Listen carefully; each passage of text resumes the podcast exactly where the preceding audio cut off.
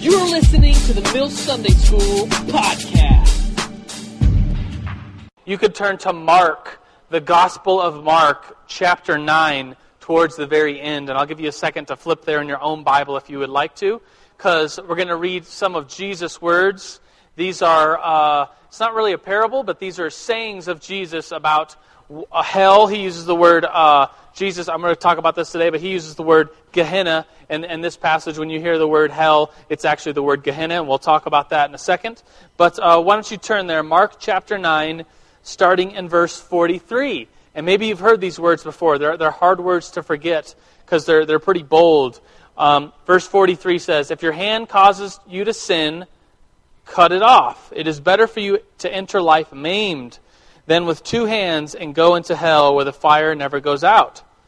And if your foot causes you to sin, what are you supposed to do? Cut it off.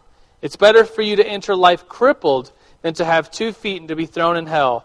And then the same thing. And if your eye causes you to sin, pluck it out. It's better for you to enter the kingdom of God with one eye than to have two eyes and be thrown into hell, where, and then he quotes Isaiah 66, where the worm does not die and the fire is not quenched.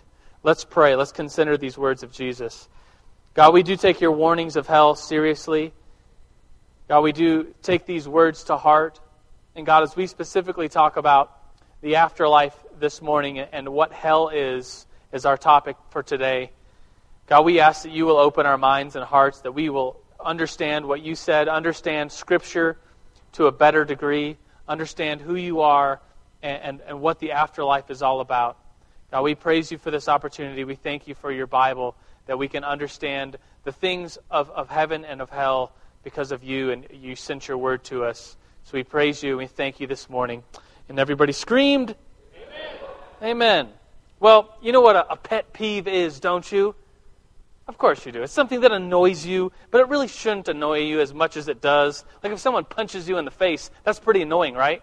You have the right to be a little annoyed at someone punching you in the face. But pet peeves are, are these people that like to drink out of the straight out of the milk or orange juice container. They just t- does that annoy anyone else? You're like, dude, you're putting it back? Seriously? Get a cup. Couples who sit on the same side of the bench when there's no one on the other side. Does that annoy anybody else? uh, noisy eaters. Here's a, here's a good one, probably too close to home. Poor driving due to texting. Anyone else? You're like you see someone in front of you swerving. You're just like, they must be drunk out of their mind. And you pull up next to them and they're just like, la la la, texting. It's like, dude, seriously. Uh, fingernails on the chalkboard. That's a fun one. Movie talkers. People that go to movies and just talk the whole time. Like, really? Like, that's why you're here? Um, and then my new one, my, mine right now is like, is like, what's your pet peeve, Joe? Mine is, and this happened just the other day, is, is automatic sinks that don't automatically work. It's like you got to wash your hands. You got like a handful of soap, and you're like, eh, eh, eh, come on, and you like go to the next one. Come on, come on, and then someone else like walks in. And you're just like, you got to move your hands. Like that's what I'm doing. I'm moving them. It's not coming out. It's so annoying. I just want to like punch somebody. Anyways, that's a pet peeve. Um, here, here, an old pet peeve. It's not a pet peeve anymore, and I'll tell you why in a minute. But this, this used to be a pet peeve. Maybe it still is one of your pet peeves, and it's this one: the overuse of literally, when you actually mean figuratively. Anybody else annoyed by that? It's like, man, if I learn anything else in the middle of Sunday School, my head will literally explode. It's like, no, it won't literally. There, there's a picture of a head exploding. It's like, that's not what you literally mean. And this used to annoy me so much that I would like, that I was trying to use, overuse the word figuratively to get back at the overuse of literally. And so I'd say things like, man, I'm so hungry right now, I could figuratively eat three hamburgers. And like, figuratively? Yeah, probably literally only two and a half hamburgers, but figuratively, I, I'm pretty hungry. So, and people just look at me like, that's so dumb. What are you saying? But, but it annoyed me for a while. Um, and then I remember someone used it in the, and someone said literally, and it was just like the last straw. I was going to take them to the dictionary and show them what literally meant. They probably said something like, man, I, I, I did so much, I had literally had to work my butt off to get this project done. like, literally? No. Um, but so I went to the dictionary, and you can go to a dictionary on your own, and you'll find that if it's an up to date dictionary, a new dictionary, the literally is, and that's how you say it, literally with a E, whatever, uh, and it's an adverb. uh, definition number one is an actual manner or sense of uh, exactly. But the second meaning, and so here I am showing this person what literally means. I think we went to like, dictionary.com. It's like, here's what literally means. Stop using it. And then, and then definition number two, the word literally has changed because we use it to, to mean this. Uh, number two, used to acknowledge that something is not literally true, but is used for strong emphasis or to express strong feelings. And so here I am showing this person that they didn't literally work their butt off, but I guess they literally did because it just means not literally, but used to express strong feelings. So, turn to your neighbor and say, Where's he going with this? I, I don't know either, yeah. Um, just kidding. I kind of know, but hopefully in my mind it, it makes sense. So, th- we do have this fascination with, with what is real, and we overuse the word literally just to mean actually.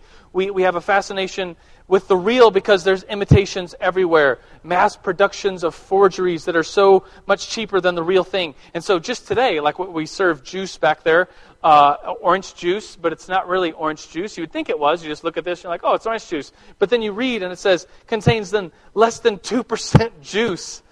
Uh, no, this one says contains no fruit juice. It's less than 2% citric acid, whatever that means. So, like, what, what is in here? I don't even know. And then, and then this one, the apple, apple, and this one's actually pretty clear. Artificially flavored drink, no juice at the bottom, but it's smaller than like the big apple. You're like, oh, bright and early, apple juice. Clearly, no, not really, not real juice. And then this one, this one's even better because this one's more like, oh, it's 100% natural flavors, is what it says right down there at the bottom. You're like, oh, sweet, it's, it's cherry limeade. There's pictures of cherries and limes, and it's 100% natural flavors. And it's like, oh, it's juice. And then, and then this one says, uh, contains less than 1% juice. Like, what in the world? Like, get that, get that trash out of my face. It's not real. Um, just follow me with this. It's, it's going somewhere.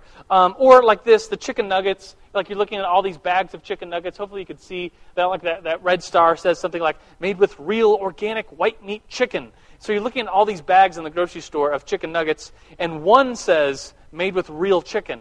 And you kind of take a step back and scratch your head and it's like, what in the world are all these other bags of chicken nuggets in? Are they not made with chicken? What in the world? Or, or this uh, real fruit bites. Dole, it's like a granola yogurt snack bar, but the, they make a big deal about the real thing. Um, and so here's where I'm going with this that, that we have this fascination with the real because potentially we're so far removed from what is real, like, like the chicken, for instance. I mean, how many people, raise your hand if you've ever killed a chicken?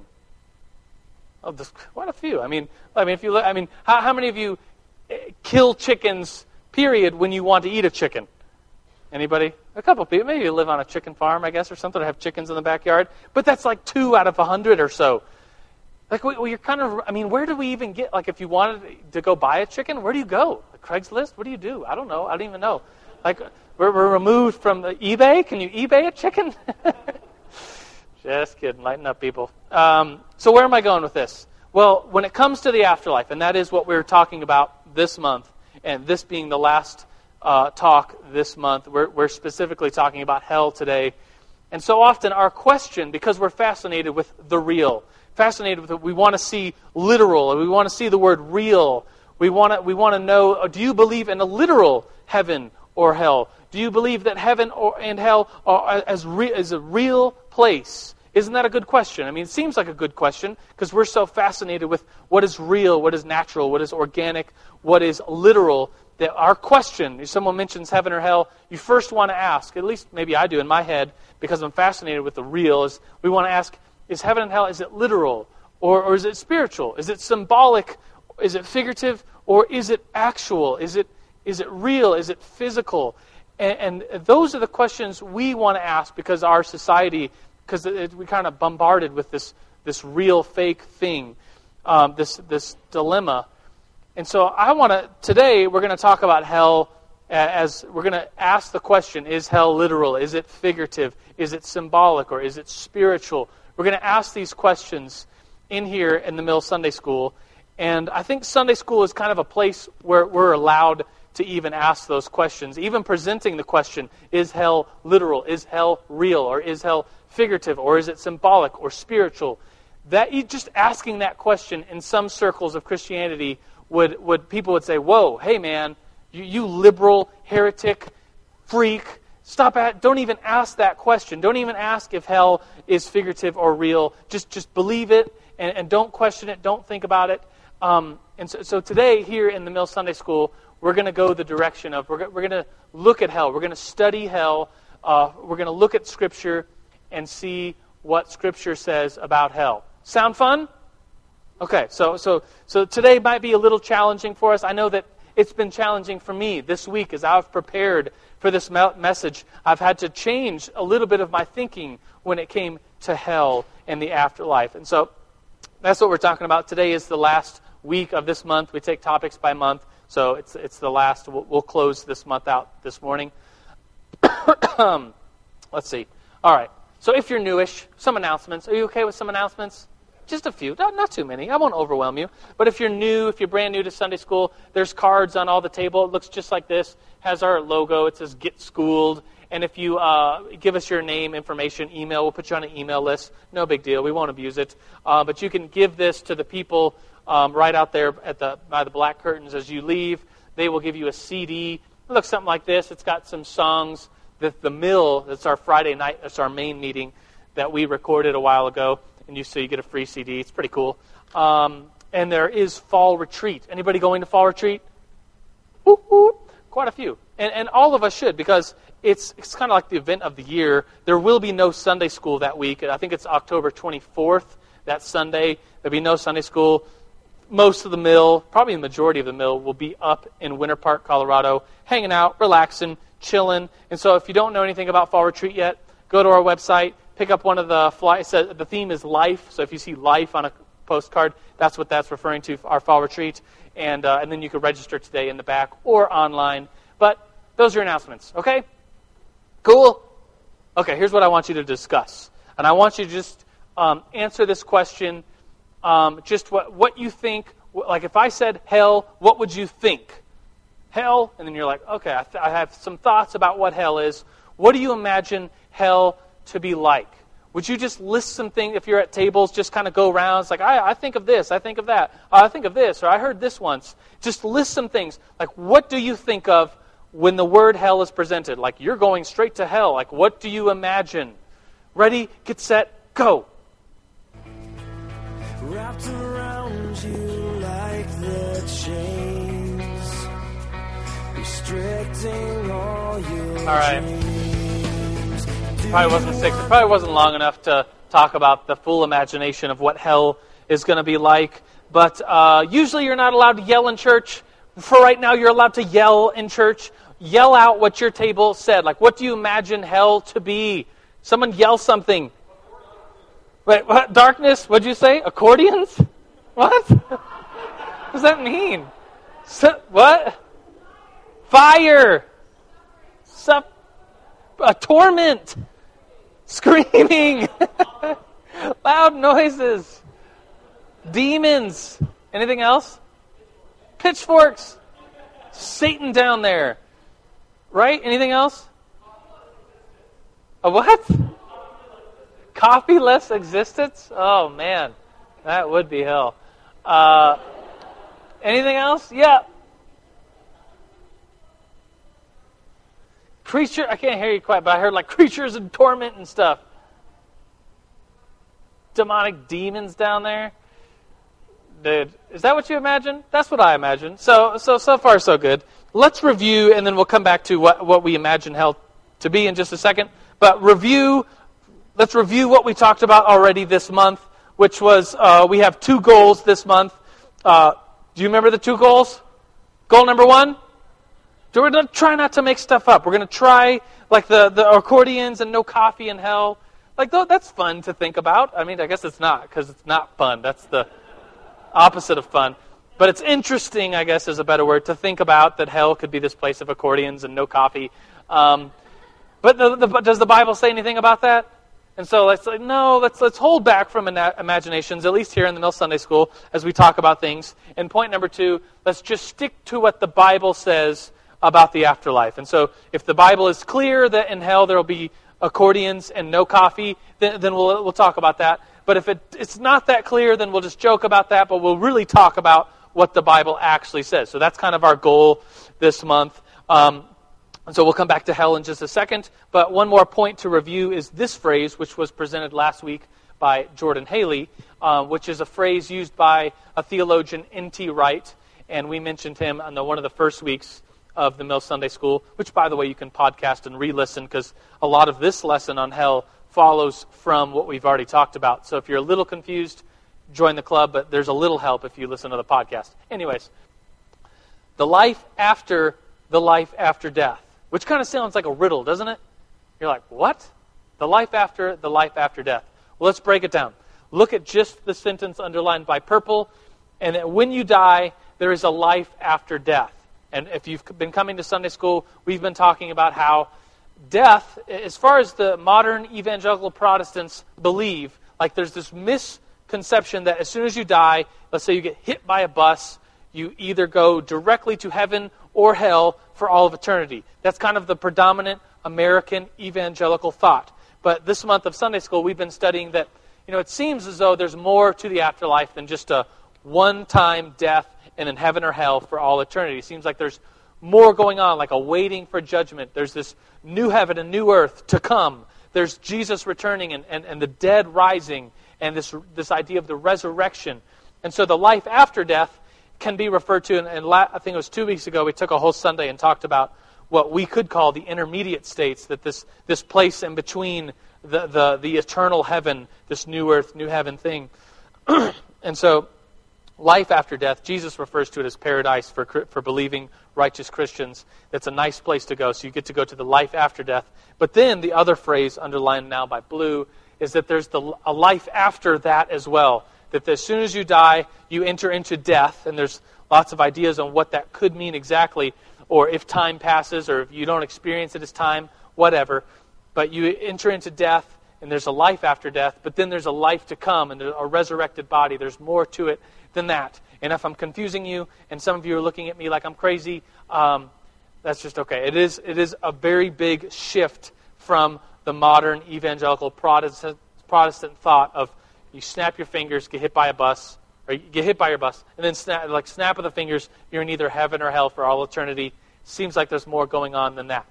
So let's now talk about hell. And, and the, the point on your on your little thing here, if you got the skillet, we call these skillets. The point number two, hell is a bad word. Turn to your neighbor and say, Are we allowed to say hell in church? Trick question. You just did. but like the old-fashioned, and, and, and, and like if you're if you're is is hell a bad word to your grandma?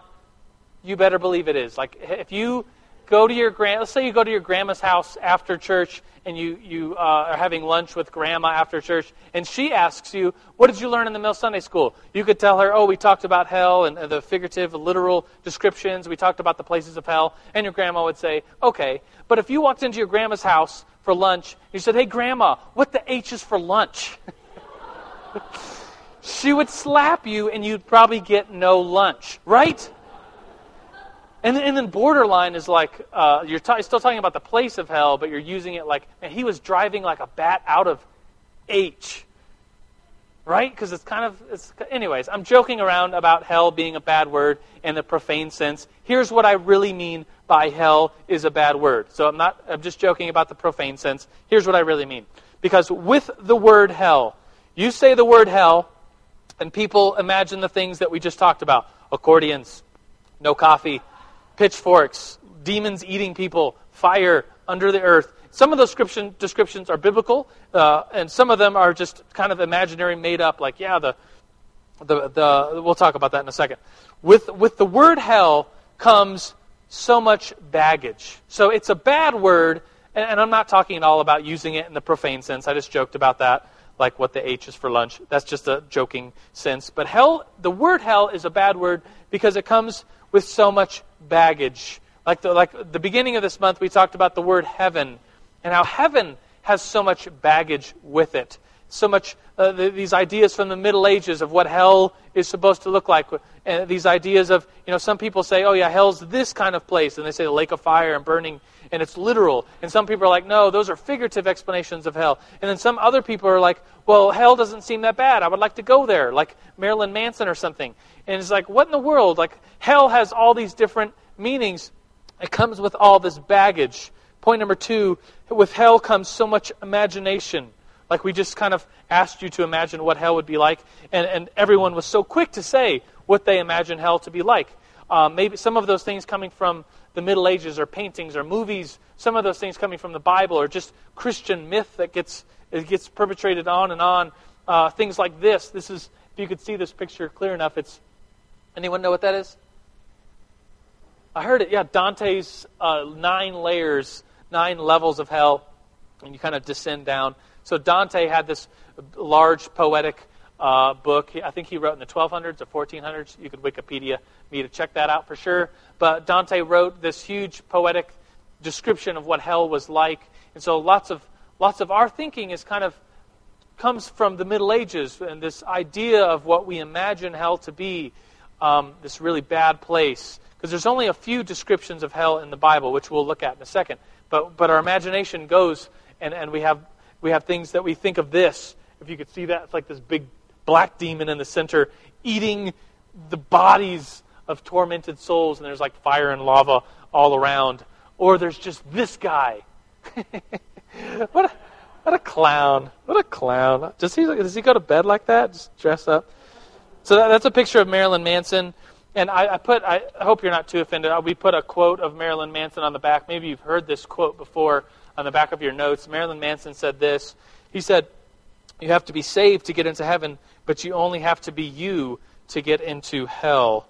And it's just an interesting quote that it's like this kind of guy wants to go to hell. He, he uses hell almost as a publicity thing to get attention and to get uh, more, I guess, kids to listen to his music, whatever. Um, there, there's this guy, Hellboy, it's just like the most ridiculous. I mean, if you love the movie, I apologize, but it's just like the most ridiculous, like comic idea. Like there's there's this boy from hell, and he's like a comic Superman. It's like what? No, he's Hellboy. He's from hell. Anyways, and then there's this guy, of course, Flanders from the Simpson Hell. If you saw that episode uh, where the the Simpson.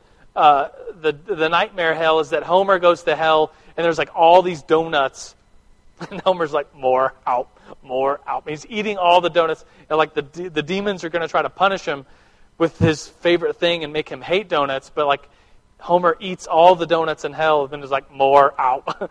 Where's more?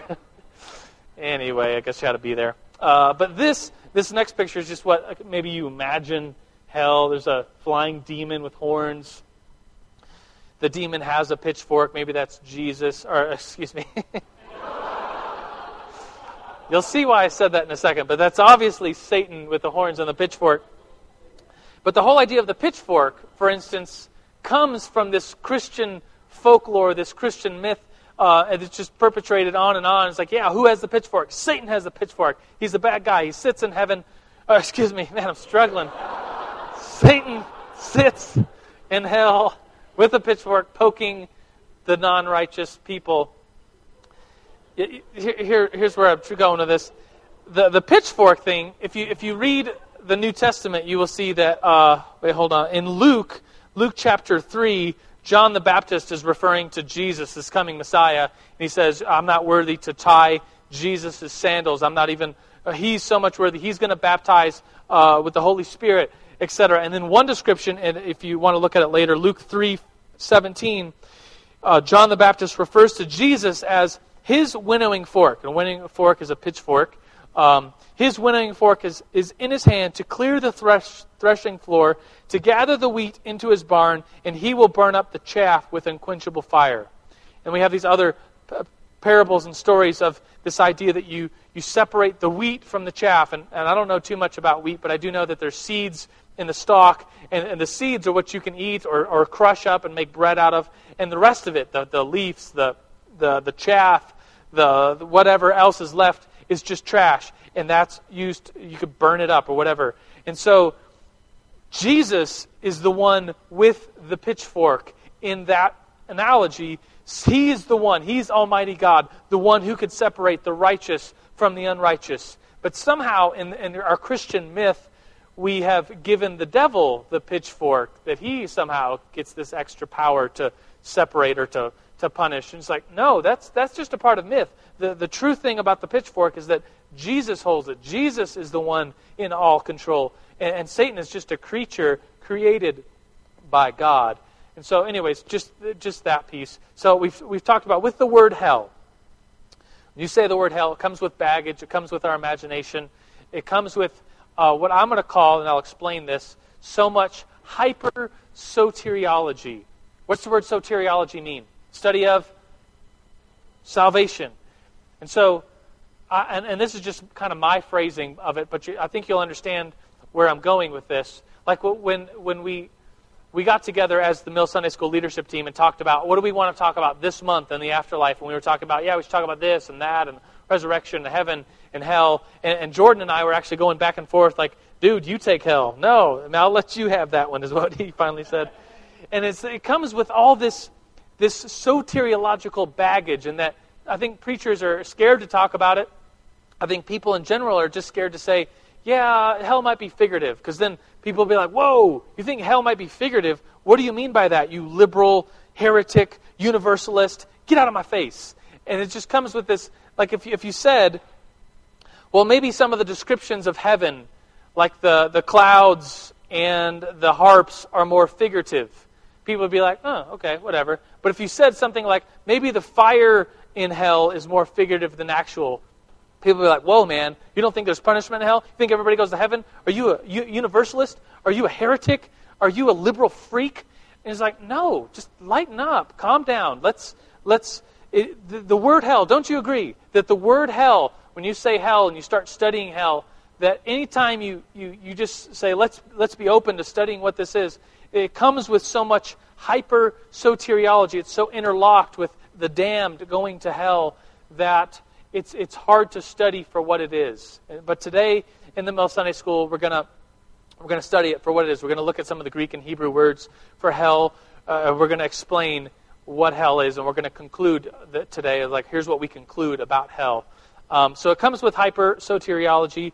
Uh, point number uh, four, I guess, under hell is a bad word, is it comes with so much Christian myth, things that are just passed on, like the pitchfork that Satan holds that. And it's like, where? Well, the Bible says that Jesus is the one with the with the pitchfork, but let's give it to Satan. He's pretty cool. He's like, no, let's let's concentrate on what the Bible says. Or other Christian myth, like maybe like the Narnia hell or the Tolkien hell, the underworld hell, um, or or just like this Christian myth um, I, am going to touch on this one. This one might be too close to home, but this idea that's that's being that, that's being taught, and I'm probably guilty of it as well. Without, I mean, if we're not really studying hell, we're just studying, you know, what hell is and soteriology. You might have heard the phrase, uh, "Hell is just ultimate separation from God." Have you heard that? Yeah, of course you have. It's I've probably taught it, and and and if we really look at that idea and especially look at it to its extreme and you start to describe what that is and you say, yeah, hell is a place where God is not. Hell is a place where God can't go. Hell is a place that, that God doesn't see. It's like all that, you know, if you really think about it that way, that's more Christian myth than in the Bible. Don't you think? I mean, if you just think for a minute, you're like, yeah, where is it in the Bible where it says that God isn't there and he can't see it and he, uh, it's like, man, that's, I don't know that that's in there like that. I don't know that the descriptions of hell are in there like that. I mean, it's so common in our modern Protestant evangelical talk to talk about hell as separation from God, but at the same time, like the, the full description of, of that is somewhat heretical in that are you, are you not saying that God is not omnipresent? Are you not saying that God is omnipotent? Are you not saying that God is all knowing? That somehow you would be in this place called hell and you would be separated from God, and He doesn't know what's going on there. It's like, no, God is omniscient. He doesn't. He's not there. No, God is omnipresent. He knows what's going on there, and He, he is aware of it. And if, if, there, if there's like a literal hell, who created it? The devil? Well, the devil doesn't get to create stuff. God created it. And so this idea of hell is just total separation from God. And if you think about it like, oh, God doesn't know what's going on there, or God isn't, it doesn't have the knowledge, doesn't have the power over it, you're like, man, that's that's just different from what the Bible teaches. Is that okay to say? Okay. One, one more myth. Um, I guess we're kind of myth, hell myth busting right now. But uh, this one, I just said this one like last week or two weeks ago. Aaron Higgins was up here. Uh, he, he's a leader over there. And so he, we were talking about, oh, when are you going to talk about hell? I was like, oh, well, hell, blah, blah, blah. And he said, yeah, blah, blah, blah. And then, and then I forget what exactly said because I said blah, blah, blah. But then I said this sentence, well, you know, Jesus talked more about hell than he talked about heaven. How many of you have heard that before? Lots of people. The, this idea that. Oh. really? Raise your hand if you've heard that. Have you not heard that? Okay, okay, there's a few more. You're just I'm scared to say it. And you may have heard it from me because before I actually looked at the words, I would, I mean, I said it last week to Aaron Higgins. He was up here, and I was like, well, Jesus talked more about hell than heaven. Or, or this statement, maybe you've heard this one more hell is the most talked about subject in the New Testament.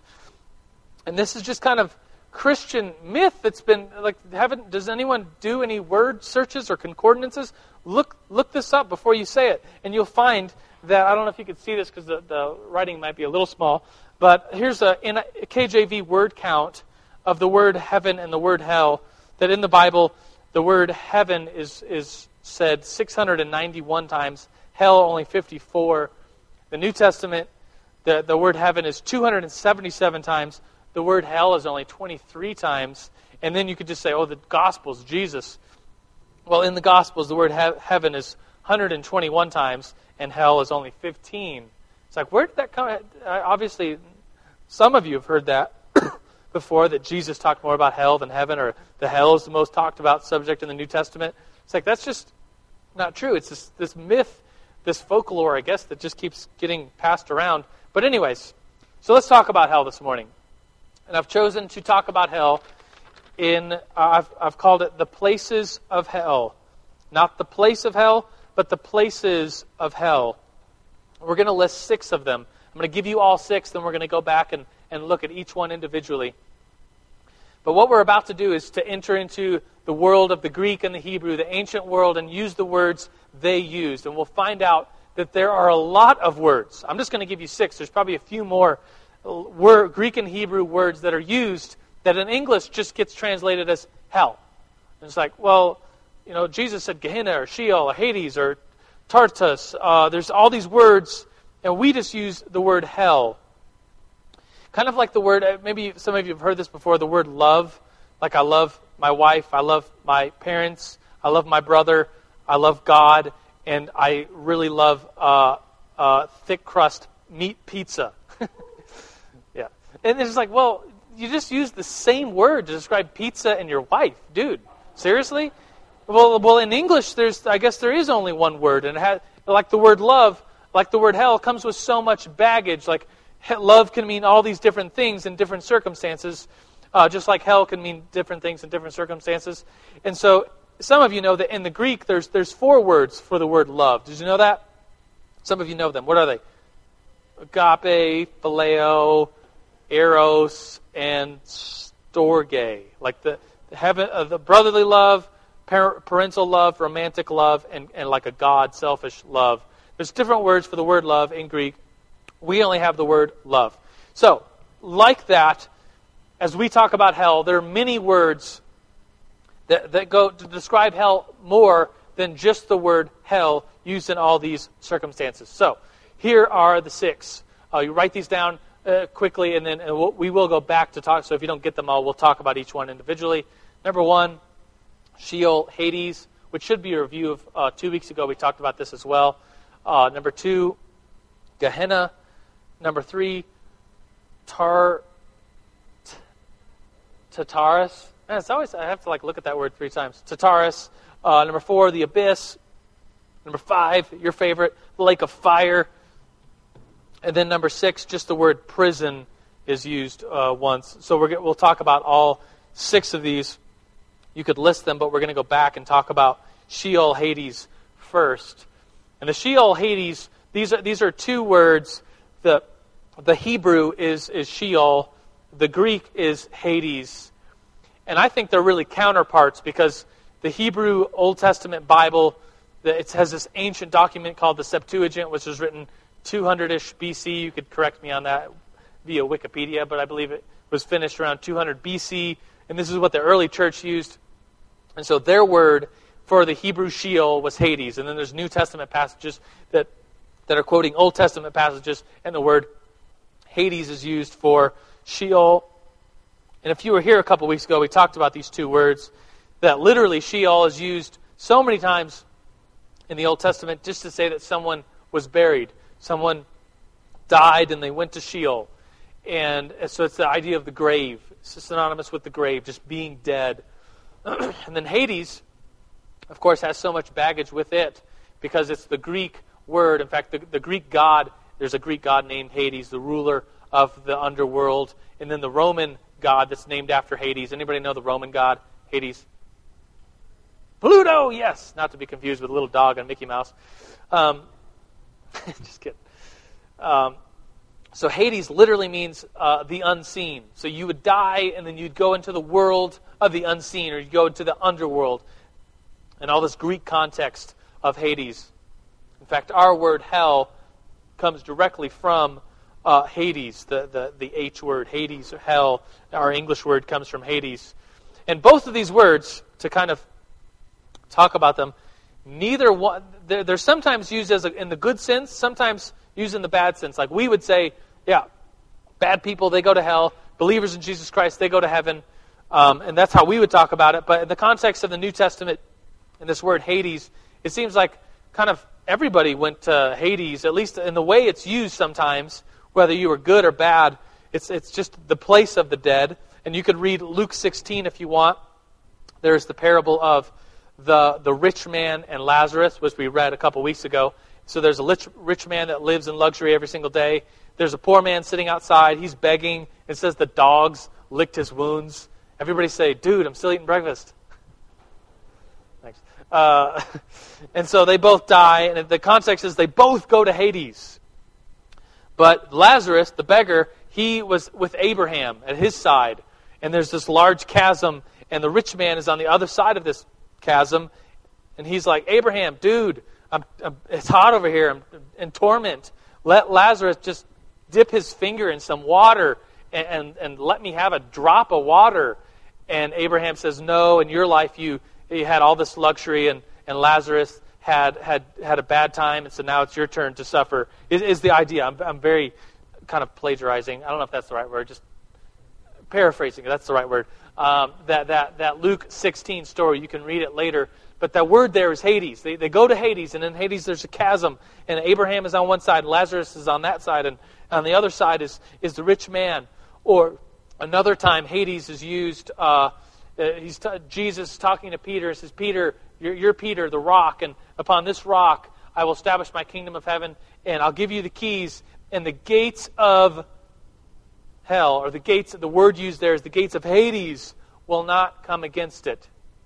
So, this idea of of hell or, or this, just this place of death is this idea of Hades, which its Hebrew counterpart is Sheol. So, continuing. Number two is this word Gehenna.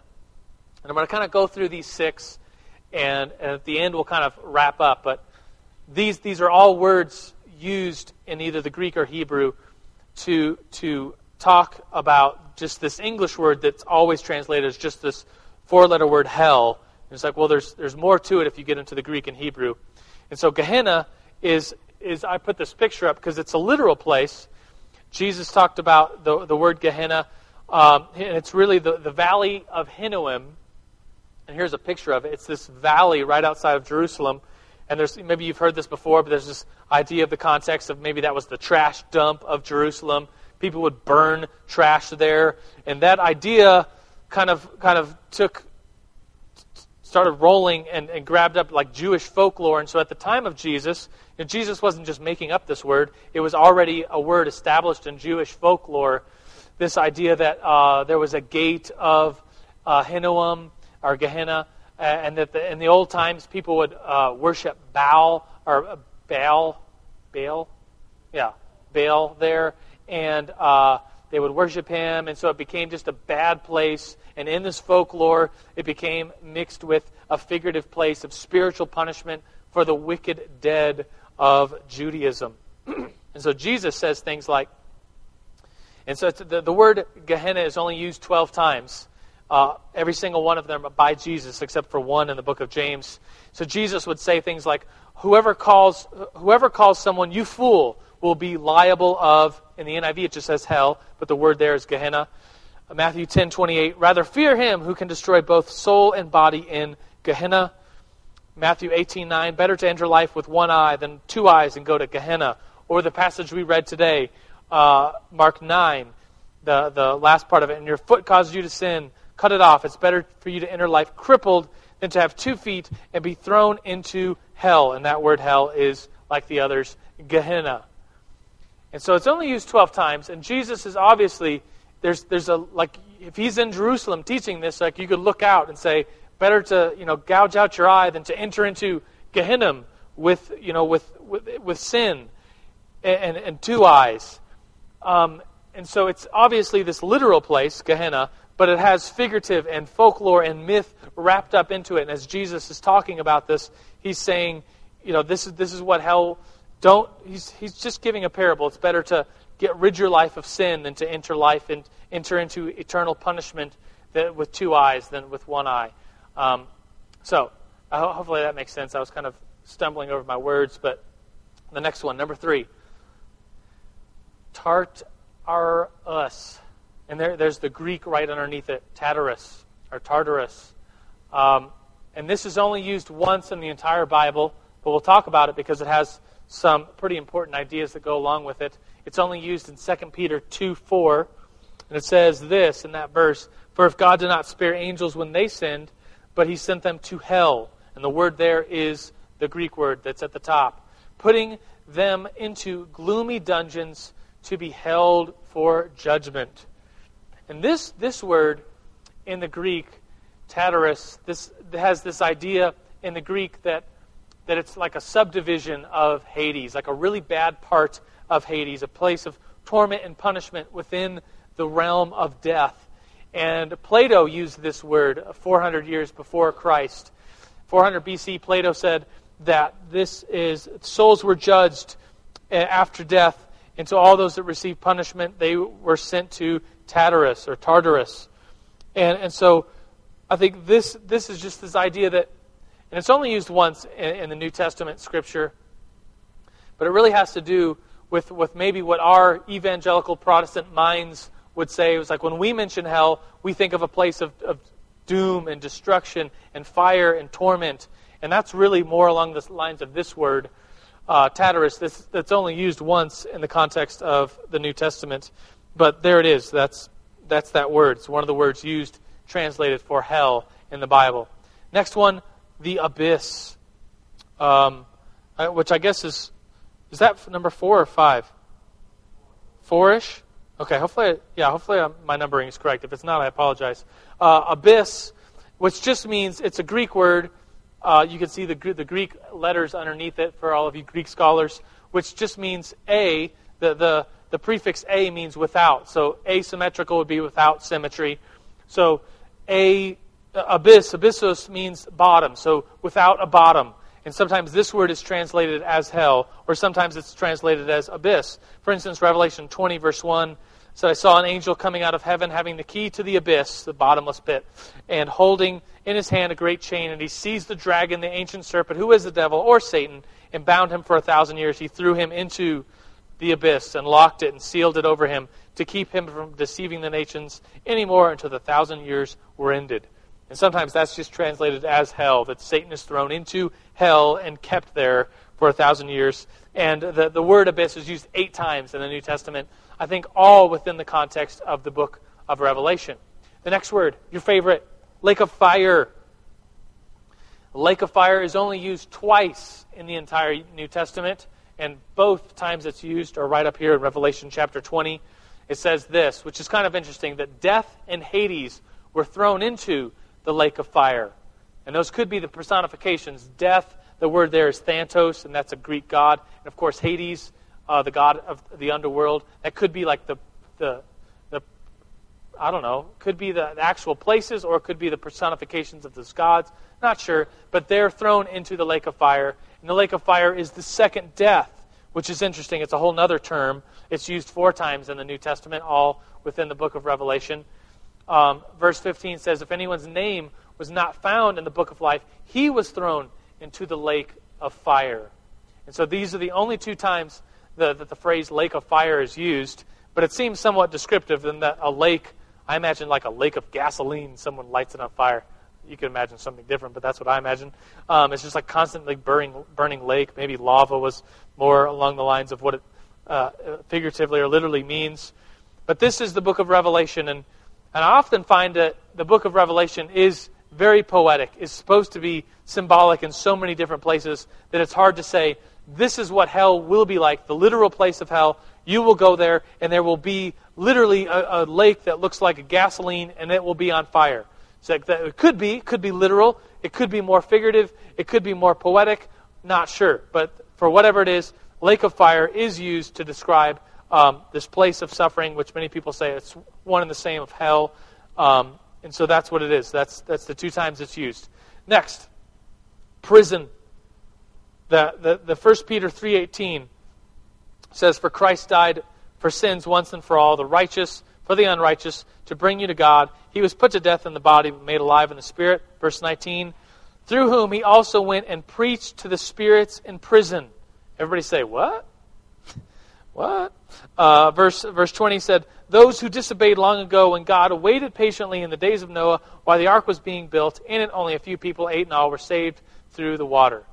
It's like, wait a minute. Jesus preached, and we're not sure like when this is. It's like, wait, is it when he died then he went to go preach, or is that another time? Not sure uh, from the context of this. It is a little confusing.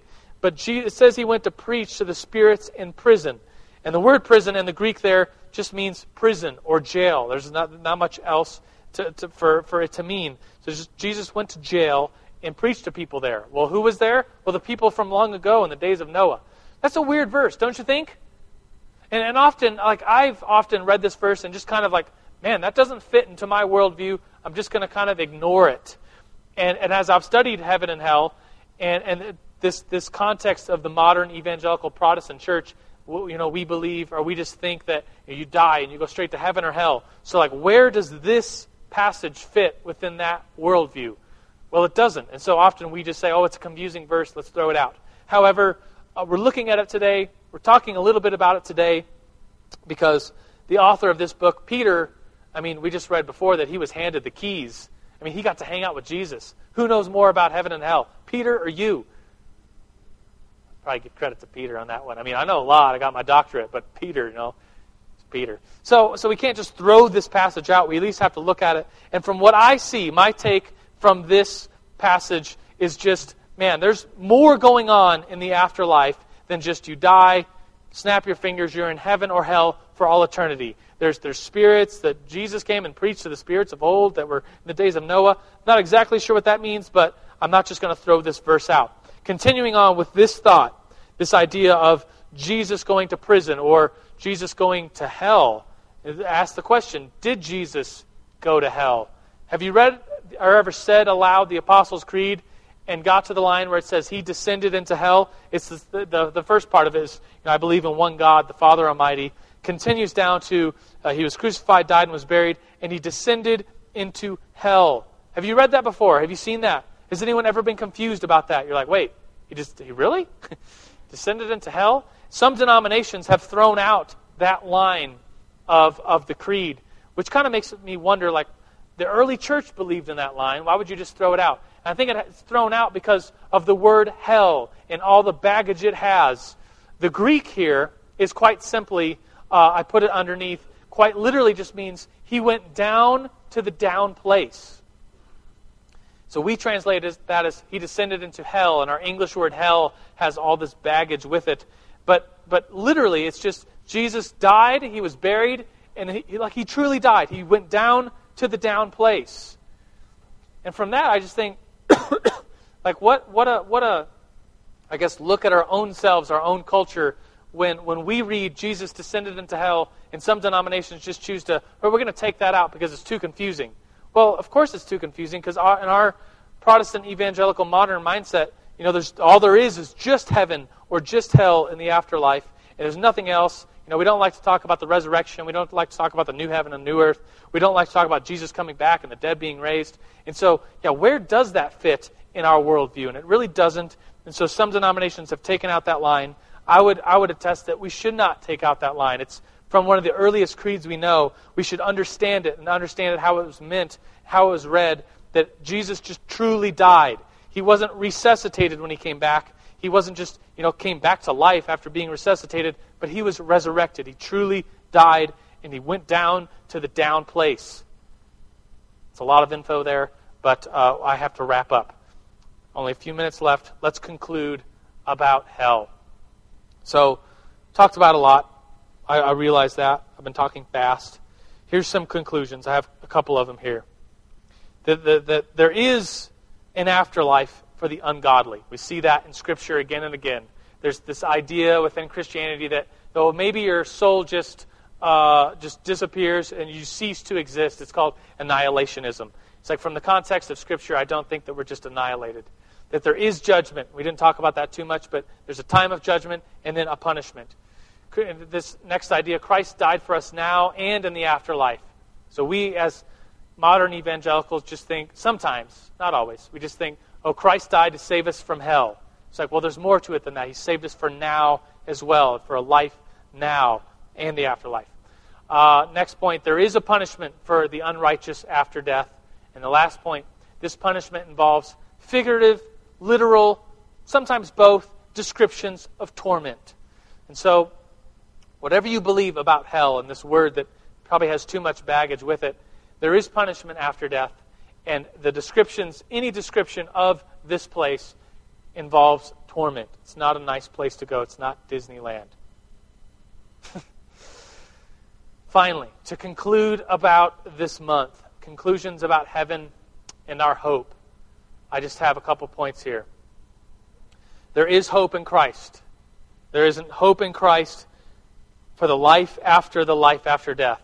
That whatever happens when we die, we, Christ says paradise. He says, Today you'll be with me in paradise.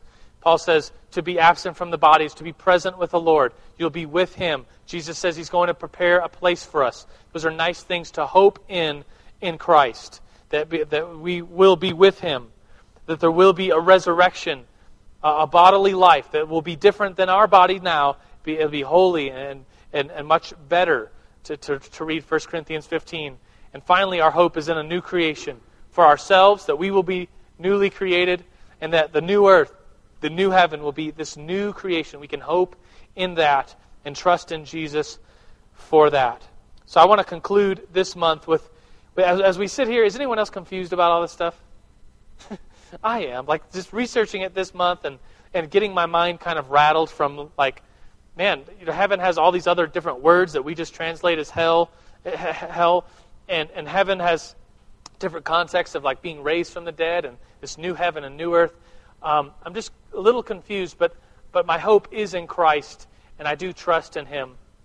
And so I thought we could read this passage. Let's, let's read Revelation 21, 1 through 7. And I thought it would just be, as, as we sit here kind of confused, like maybe let's, let's just stand and agree with what we know. Let's stand and receive this scripture. Um, let's read it for what it is and just read it as, as it is the hope. So let's, let's all stand together and, and uh, I guess in an attitude of prayer, I'll, I'll just read this, this passage. It's Revelation 21. And it's, it's a description of what John saw what he saw the new heaven and the new earth, this, this final, this, this place that, that, that the righteous, the redeemed will go to. And it says this. It says, I saw a new heaven and a new earth. For the first heaven and the first earth had passed away, and there was no longer any sea.